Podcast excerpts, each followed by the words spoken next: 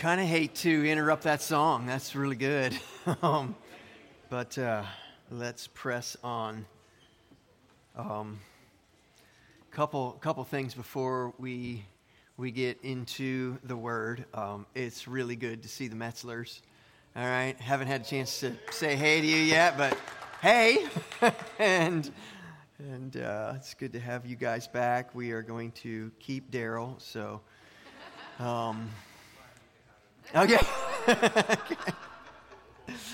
Um, and uh, just want to just bring you up to speed. Um, this is Dave and Cricket's last Sunday before heading back for the next chunk of time. I just said to Dave, hopefully it'll get hot early up there, you know, get him back down here sooner. Um, uh, but you guys, just, it's a blessing to me. Um, you don't know this, but where I sit, you know, and they're, they're behind me, I just feel their joy and their love for the Lord. And it's just encouraging. You guys are encouraging folks. And so we're so glad to have you when we have you. All right? So God bless you and have a safe trip. Really, I don't know. Like, I want to call this your home, but that's really your home. And, and God bless you guys and your church there. Uh, yes. So, um, also, maybe one more thought. I just want to thank you, church. Um, last week, it's already been referenced, but it was just a it was a full building last week, and I just want to thank you, church, for your hospitality towards guests. When guests walk in this room, it, I, I want us to feel that. I want us to recognize this is this is our home. How do you welcome a guest into your home? You give them your seat. You know, you give them your, you literally, like, um, you know, churches are weird places. Have you noticed? Um, you know, and like, this is my seat, you know, kind of thing. And this is where I'm at every week. And, uh, you know, I like the aisle, you know, kind of thing. And you know, but these are guests, and we give them our seat. And, and, and we engage with them, we interact with them. We want them to feel at home uh, for some, you know, being in the church can just be so uncomfortable. And we want to do all that we can and uh, to help folks because we're going we're gonna preach the word, and that can, that can at times, you know, increase the discomfort. Um, and so thank you so much. Just how you cared for people last week.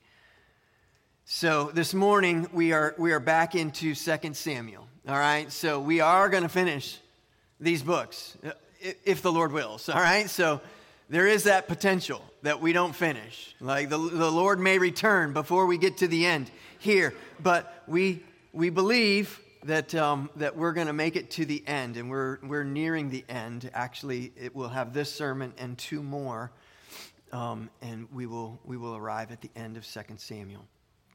Uh, the title this morning is A Painful Reality and a Hopeful Truth. Uh, David's life, you kind of look at it and just go, what a roller coaster. Very high highs, very low lows. Very high highs, he slays Goliath, the giant. Not because of his strength, because of his great faith in the Lord. High highs low lows, Bathsheba. High highs, low lows. Uh, you're, how, about, how about Samuel, kind of the coronation moment? Samuel announcing to young David, You're the king. High highs, but not yet. Very low lows. Saul's the king, um, but you're going to be the king. High highs, but the king is hunting you down to kill you. Low lows and you're hiding in caves. Um, high highs, the king Saul is now gone. Now, now you're the king. Low lows, now, well, your son is trying to steal your kingship. Low lows. Your son dies. You, you're finally, you're the king. You know, you can almost see the high highs and low lows. Not almost, you can absolutely see the high highs and low lows just by reading the Psalms. High highs, as an example, Psalm 23. Low lows, Psalm 51. So we are nearing the end of the book, and the way that this concludes is it gives us these summaries of the high highs and low lows. And these final chapters, they're you, you, need to track with this. This is important, or else you're going to be confused as we're working through these final chapters. They're not written in chronological order. They're, that's not the point. It's not, it's not to give us some chronology, some history lesson. It's to dip into the high, high, and low lows and give us a summary of king and kingdom. And not, when I say that, I don't mean King David and his kingdom. I mean, there's a better king and better kingdom that's coming high highs, low lows. And uh, let's just read verse 1 and then we'll pray. Chapter 21, verse 1. Now there was a famine in the days of David for three years, year after year. And David sought the face of the Lord. And the Lord said, There's blood guilt on Saul and on his house because he put the Gibeonites to death. Let's pray. God, we just pray for your wisdom, your help in these moments, Lord as has already been prayed, but once again, you are building your church. Do so through the preaching of your word, through the foolishness of this preacher. Lord, in my attempts to communicate the glories of your word, Lord, what can I say? Help. Help, Lord. Come by your Spirit. Grant us your Spirit. Grant us help this morning, believer and unbeliever alike. Be at work in all of our lives, I pray. In Jesus' name, amen. It's a difficult text that we're going to work our way through. That's point one. This difficult text, our difficult lives, and the far reaching consequences of sin. I know that's a mouthful, but that's what I'm going with. That's the first 14 verses. It's a difficult text. And, and, and here's the thing, church we don't want to ignore difficult texts just because they're difficult. Um, it's why we preach, again, expositorily, because it bumps us up against these kinds of texts. So, you know, if you're just, if we're going to preach topically, I don't think me, I don't think Christian, we're not going to land on this text. We're going to skip this text. You're never going to, you're never going to um, uh, be served because even though it's difficult, it's going to serve you to fight with, wrestle with, work through texts like this one. Um, there's, there's a reason we don't like difficult texts. Often it's because we don't like what it says about God and about us. About God. We like to minimize, we like to bring God's character kind of down closer to ours. If we can minimize God, um, it, it, it helps us. It helps us feel a little better about our sinful selves. God is holy. God is perfect in his holiness. Every response that he brings in this world is right. Every response. That's difficult. I want to ask you do you believe that? Because if you believe that, then every natural disaster takes place under God's sovereign hand and care and justice and righteousness and holiness in perfect operation. You may be struggling with me, struggle with the word. Struggle with the word. Every drop of rain falls because God calls it to do so. A low view, though, of God's character will cause struggle in the difficult texts, in the difficult moments of our lives. Okay? That's one. We like to minimize God's character. We like to bring him down, make him more like us. And secondly, they're difficult texts because we're trying to elevate us. All right? So if we can just somehow bridge some of that gap between God's holiness and our sinfulness, well, that just makes things a whole lot easier. And so we, we, have, a, we have a high view of self, a low view of God, bring it a little bit closer, minimize God, elevate ourselves, and so we say things like, well, nobody's perfect. Well, right. What are we doing though when we're doing that? We're trying to lift ourselves up a little bit. Nobody's perfect. I'm not as bad as that guy.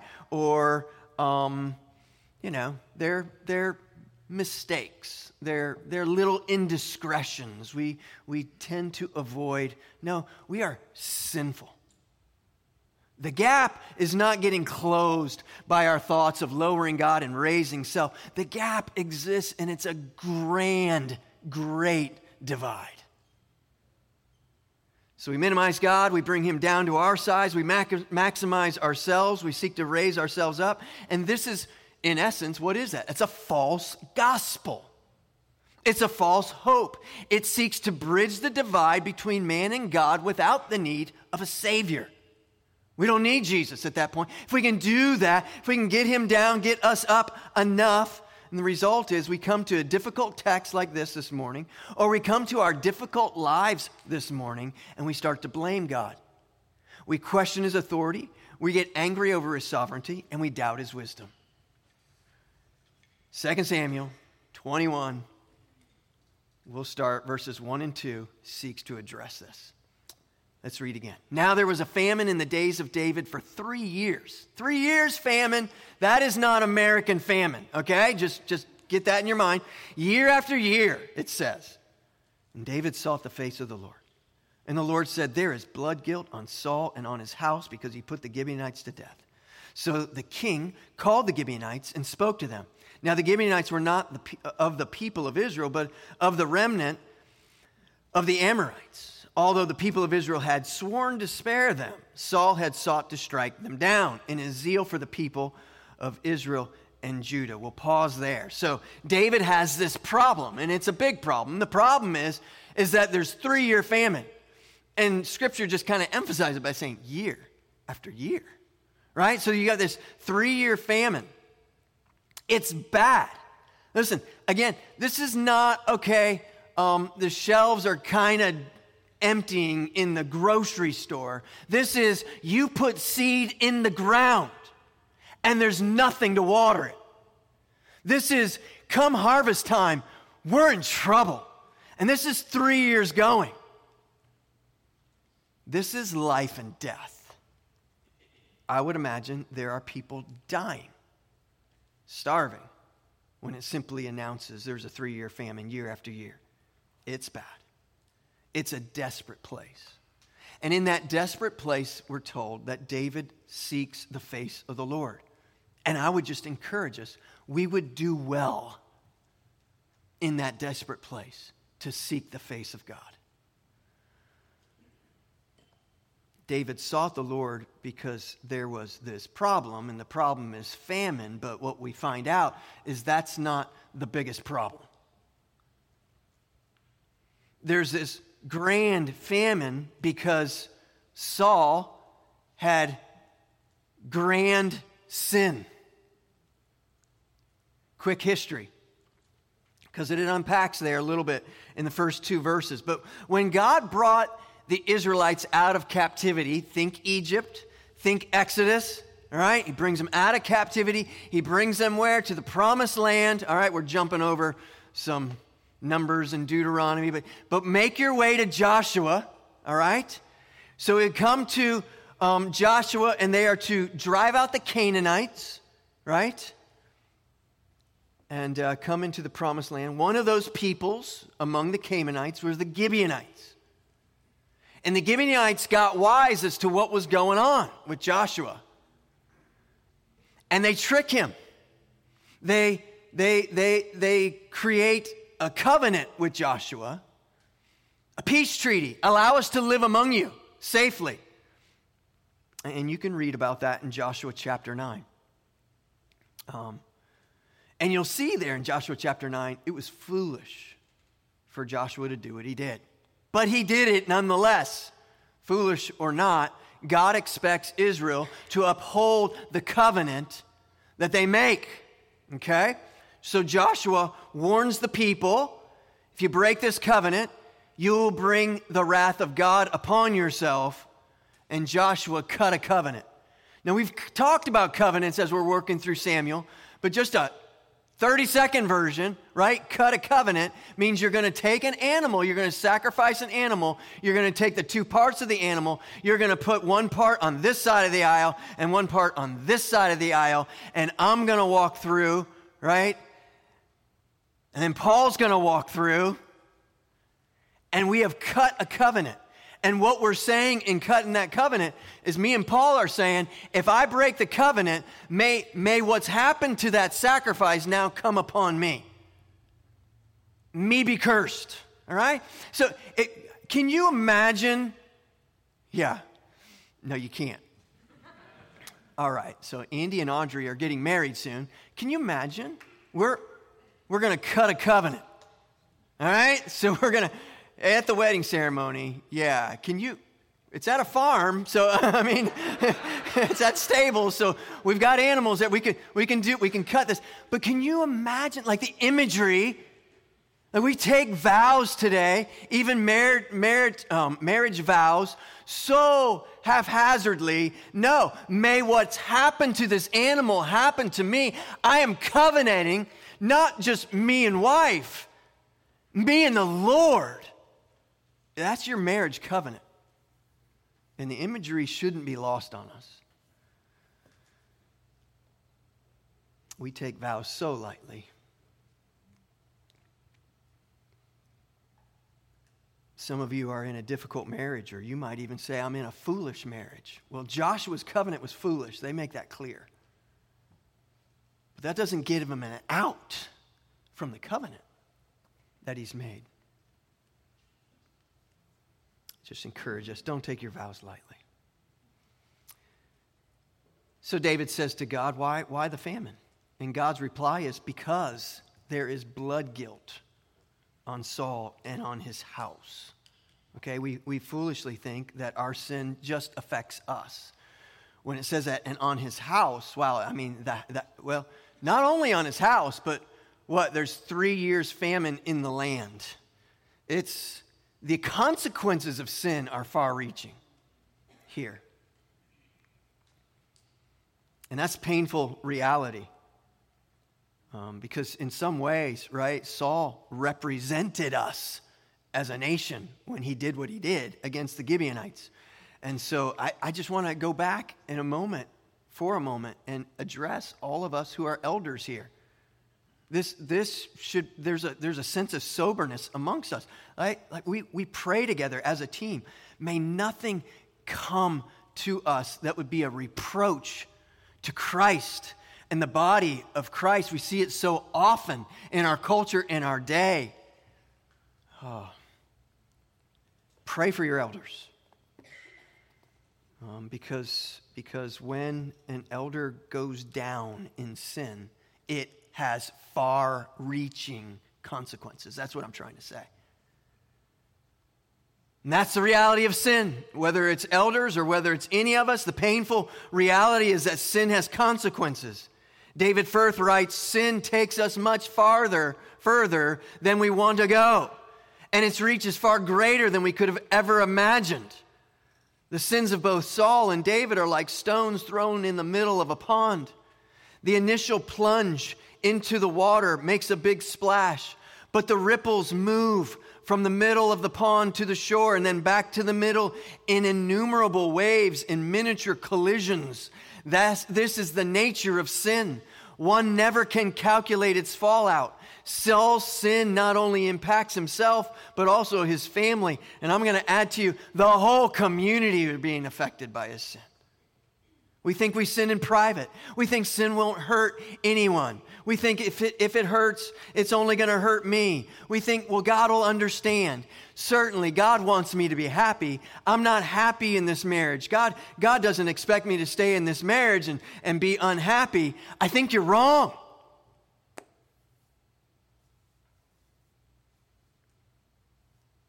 I know it's wrong, but God will forgive me.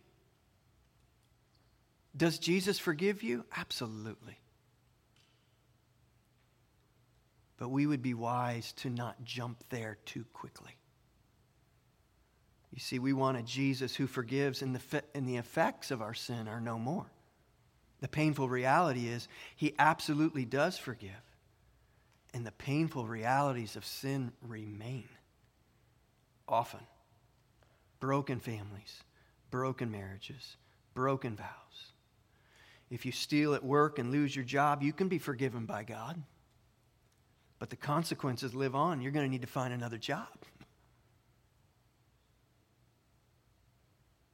Yes, forgiven. The blood of Christ wipes away all our guilt. Yes, absolutely. But the consequences of our sinful actions remain.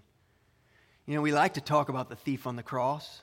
Oh, he's going to be in heaven, right? Like, have we ever thought on the other side of that? He stole from someone. like, you know, the consequences of his sin even live beyond. He's on a cross because probably didn't steal a little something. Like somebody remains, victims remain behind. How about family? How about the shame of the cross? Was that your brother who was on the cross?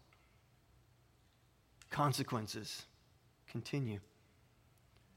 Let's pick up in verse 3. And David said to the Gibeonites, What shall I do for you? Okay, so Saul has broken the covenant and he has destroyed the, the Gibeonites. And David's coming back around to the Gibeonites. What shall I do for you? And how shall I make atonement?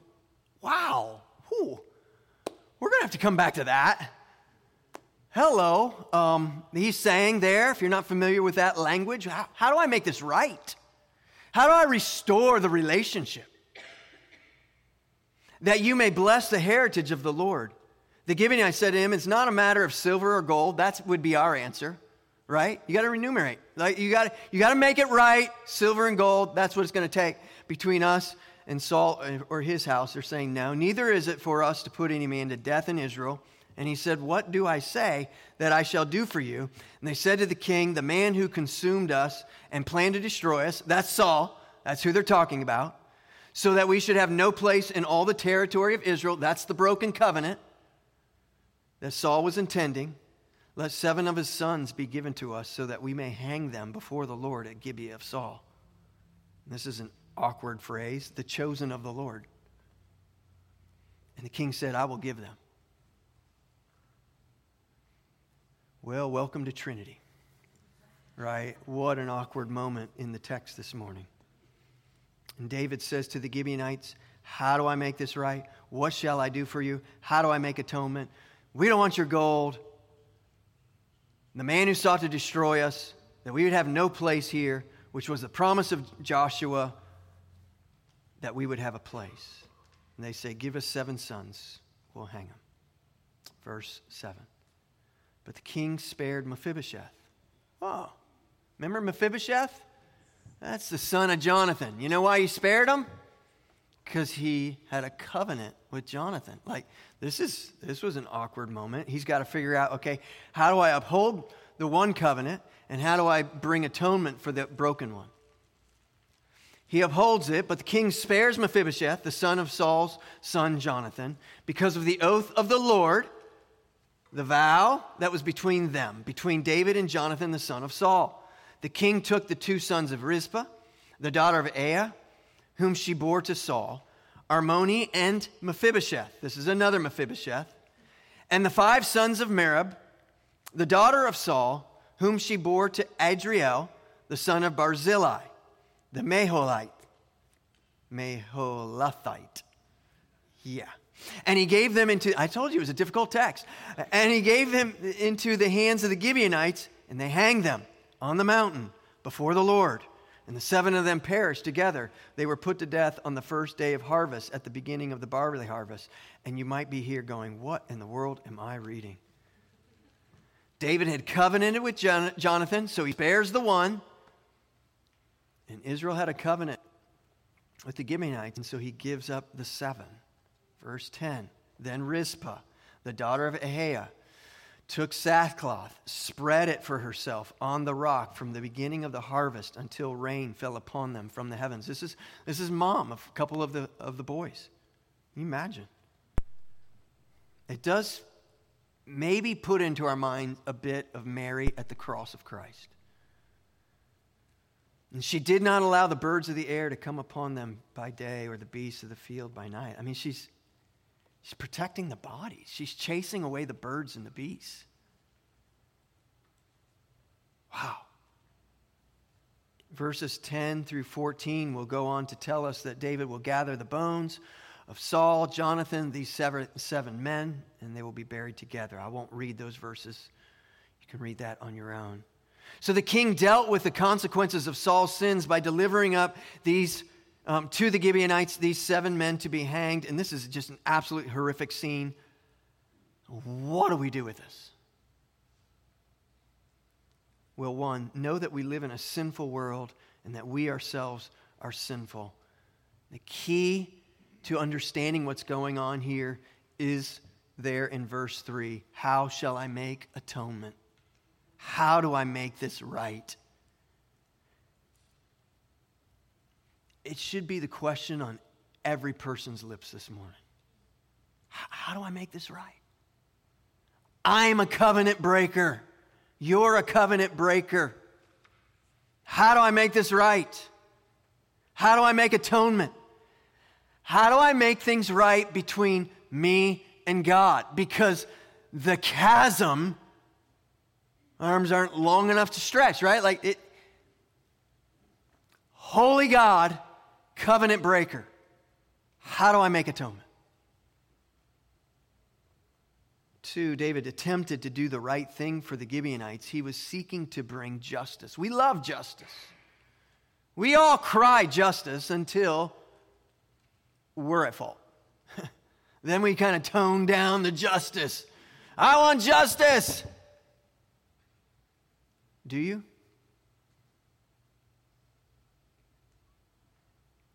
It's what the king, it's what the government is supposed to do. It's supposed to bring justice. But wow, seven men died for the sin of Saul. Now think about what the text doesn't say. We don't begin to read, and David sought God not only about the first problem and hearing that it's the blood guilt of Saul, we don't hear him seeking the Lord, what do I do? What do I do? He goes to the Gibeonites. The other thing the text doesn't tell us, it doesn't tell us, they said, Give us seven men of Saul's family.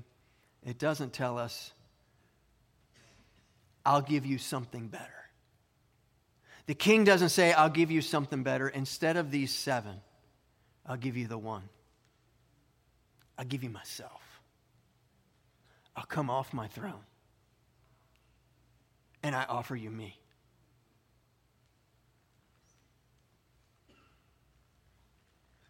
Verse 14b, it says, And after that, God responded to the plea of the land. In the next verses, I again won't take the time to read them, but verses 15 through 22, it tells us of war with the Philistines. And you're going to hear, and there was war again, and there was war again. and four times over in just a few verses uh, verses 15, 18, 19, and 20. And there was war again. And it tells of the in the war again, it tells us of one individual. It's another Goliath. It should recall us to mind. Okay, what's what's being said? We have war with the Philistines. Here's another Goliath. Here's another giant, if it will. It should send us back and go, wow, they're fighting with giants. There's an individual with six fingers and six toes on each of his hands, and each and then Bible has to even give us, in case if we can't do the math ourselves, tell us 24. He's got 24 toes and fingers, which is to say, giants. There's war again. Giants and giants. And giants are defeated in these final verses. Another Goliath and a guy with 24 fingers and toes. And there's victory. Let's move on. Point number two. The king who took my place and defeated my giant problem.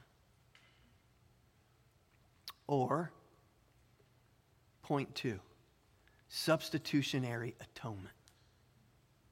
That's the, that's the nice, fancy word. That's the theological word. The king who took my place and defeated my giant problem. How does this difficult text speak to us today? Well, I believe it calls us to repentance and faith and worship and to, to say, God, I want to grow in godliness and honor you and evangelism to a world who might not know you. Or you could say it like this treasure Christ, grow in Christ, proclaim Christ. Proclaim the Christ who is the better king, who didn't offer other lives up as a solution to make atonement, to make things right in relationship. But the king who stepped off his throne, he left the glories of heaven, took on human flesh, lived a perfect life, that he might be crucified, that the gap, the chasm, might be taken care of. That you and I might have relationship because in our sin, there's an offended party. And God's not the one who broke the covenant. God, the covenant keeper, since the beginning of time, since sin entered the garden in Genesis 3, has kept the covenant. But you and I, not so. So the innocent king, King Jesus, offers himself to the guilty. The sin isn't David's there, it was Saul's sin. And the sin isn't Jesus, it's not his. The difference is both kings are innocent of the crimes before them, and one king offered up um, from the guilty family of Saul, and the other king offers up himself to pay for the sins. You and I. Now, I tend to read my Old Testament self righteously. Do you? Like, what's wrong with Saul at different times? Or what's wrong with David at different times? Do, do you read it like that? Like, is there a sense in you of self righteousness? Like, I could do better. I could do better here. I'm a covenant breaker and I deserve the consequences of my actions. So, the question for all of us this morning how shall I make atonement? How do I make things right in this relationship between myself and God? Do I just lower God's character and raise mine somehow? Do I just work really hard at it? Do I just try to be a, a better person and do good and maybe even follow the law here in the Old Testament? How shall I make atonement? Here's the question in the text that you may bless the heritage of the Lord. The gospel answer, meaning the good news answer in Scripture, is substitutionary atonement, meaning Jesus Christ, the Son of God, took the full punishment that my sins, your sins deserved by dying on the cross in my place. In my stead he stood. We are guilty and deserving death. You see, all sins will be atoned for. You understand that? All sin gets atoned for. It either gets atoned for through our death, we will pay the price for our sins. That is, uh, Romans tells us, for the wages of sin is death, but the free gift of God is eternal life in Christ Jesus our Lord. So we will either pay for our sins or we will trust in Christ who paid for our sins. But it's not as if there are some sins out there that go unatoned for. We are guilty, deserving death. My sin is great, and God's holiness is great. It is perfect, and sin must be paid for. No sin goes unpunished. All sin gets atoned for. This is the gospel that we celebrate here this morning. Christ came to die in my place. He took the full punishment that my sins deserve. Saul represented the people, right? And so his sin spills out and it affects the people. Christ represents the people, and his blood spills out and represents the people. All those who place their faith in Jesus Christ will their sins will be atoned for. They will be made right in the eyes of God. And seven hanged and atoned or satisfied or made right the relationship between Israel and the Gibeonites. And Christ died and atoned for or satisfied or made right the relationship between you and God. Christ died in my place. Substitutionary atonement. You know, that's taught in the Old Testament and in the New Testament. We'll just go to one place in the Old Testament. There's many places we could go to. Isaiah 53, verse 4 Surely he has borne our griefs and carried our sorrows. He has borne them. This is, this is, I don't know how many hundreds of years before Christ ever, ever came and took on human flesh in that manger. This is the prophet Isaiah, hundreds and hundreds and hundreds of years prior. Surely he has borne our griefs and carried our sorrows. Verse 5 But he was pierced for our transgressions, he was crushed for our iniquities. Upon him was the chastisement that brought us peace. Verse 10 Yet it was the will of the Lord to crush him. We think that 2 Samuel 21 is a difficult text. Oh, we have no idea how difficult of a text. Isaiah 53 10. Yet it was the will. We just think, oh, well, of course, the will of the Lord, crush them. I can easily be fine with that and struggle with these seven men. It was the will of the Lord that the Son of God would be crushed by human hands. Why was it the will of the Lord? Because it was the will of the Lord to save sinners. Praise be to our God. Verse 12. Yet he bore the sin of many and makes intercession for the transgressors. transgressors.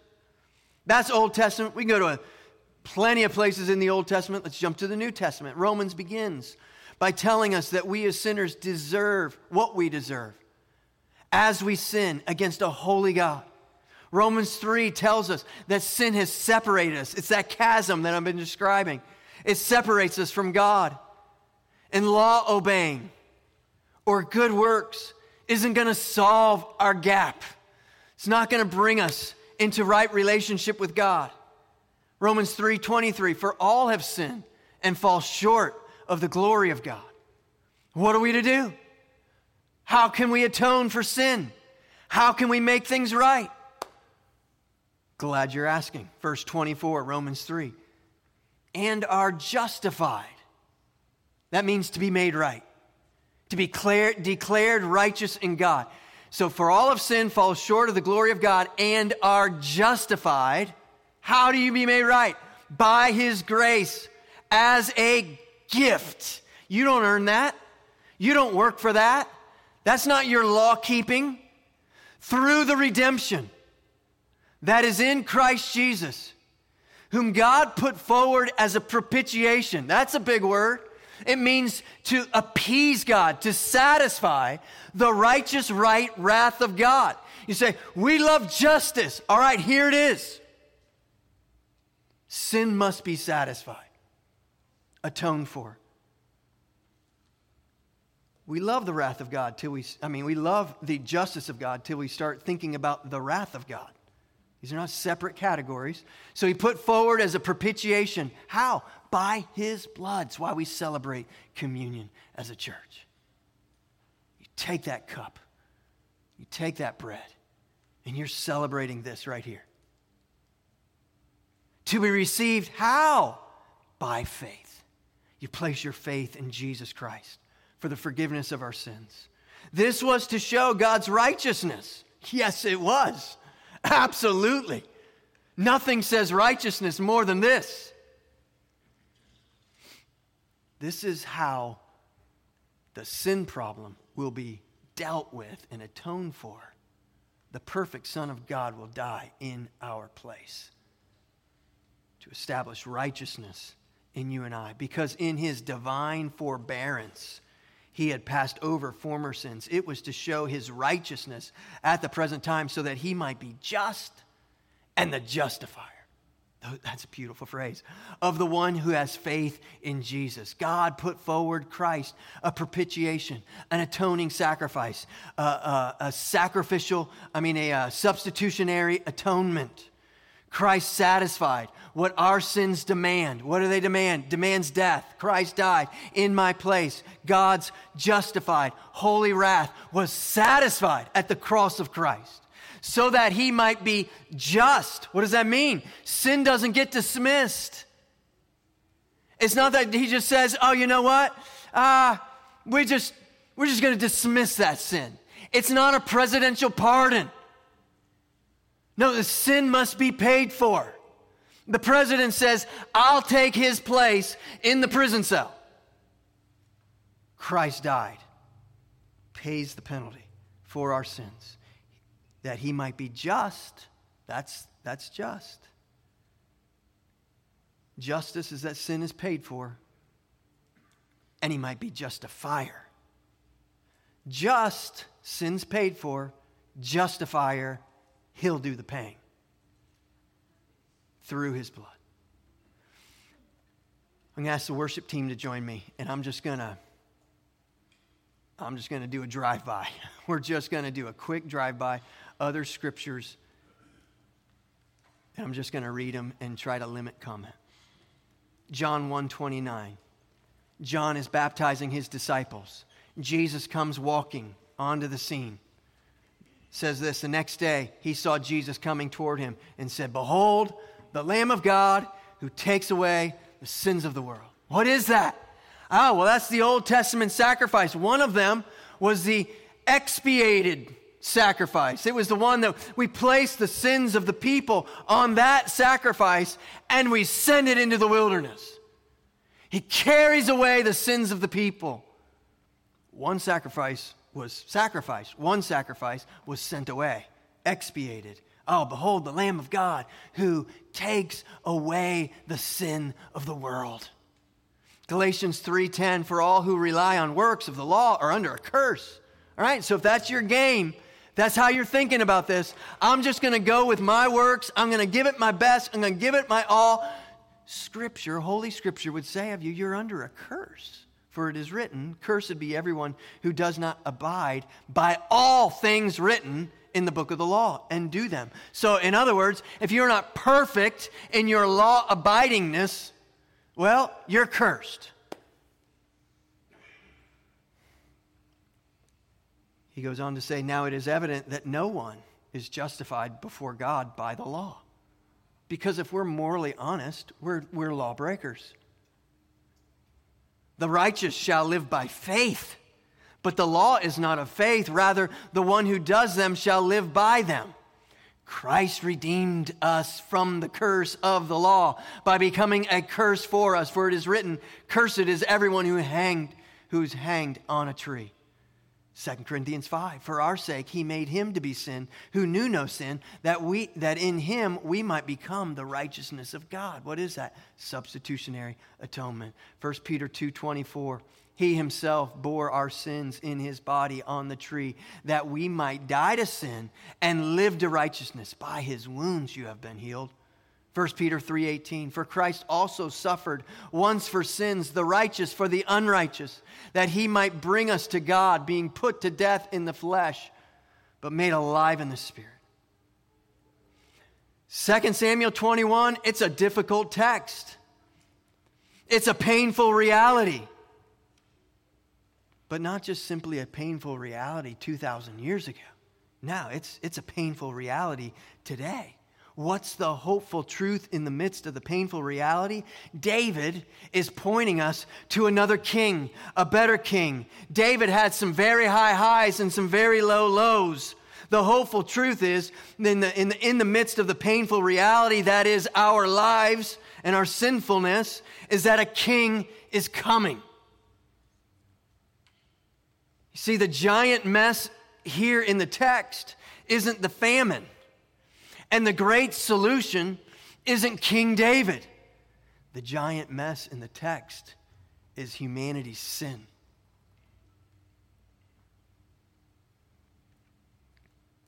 And the hopeful reality for the believer back then is a better king is coming who will come off his throne and he will take our sins on his shoulders.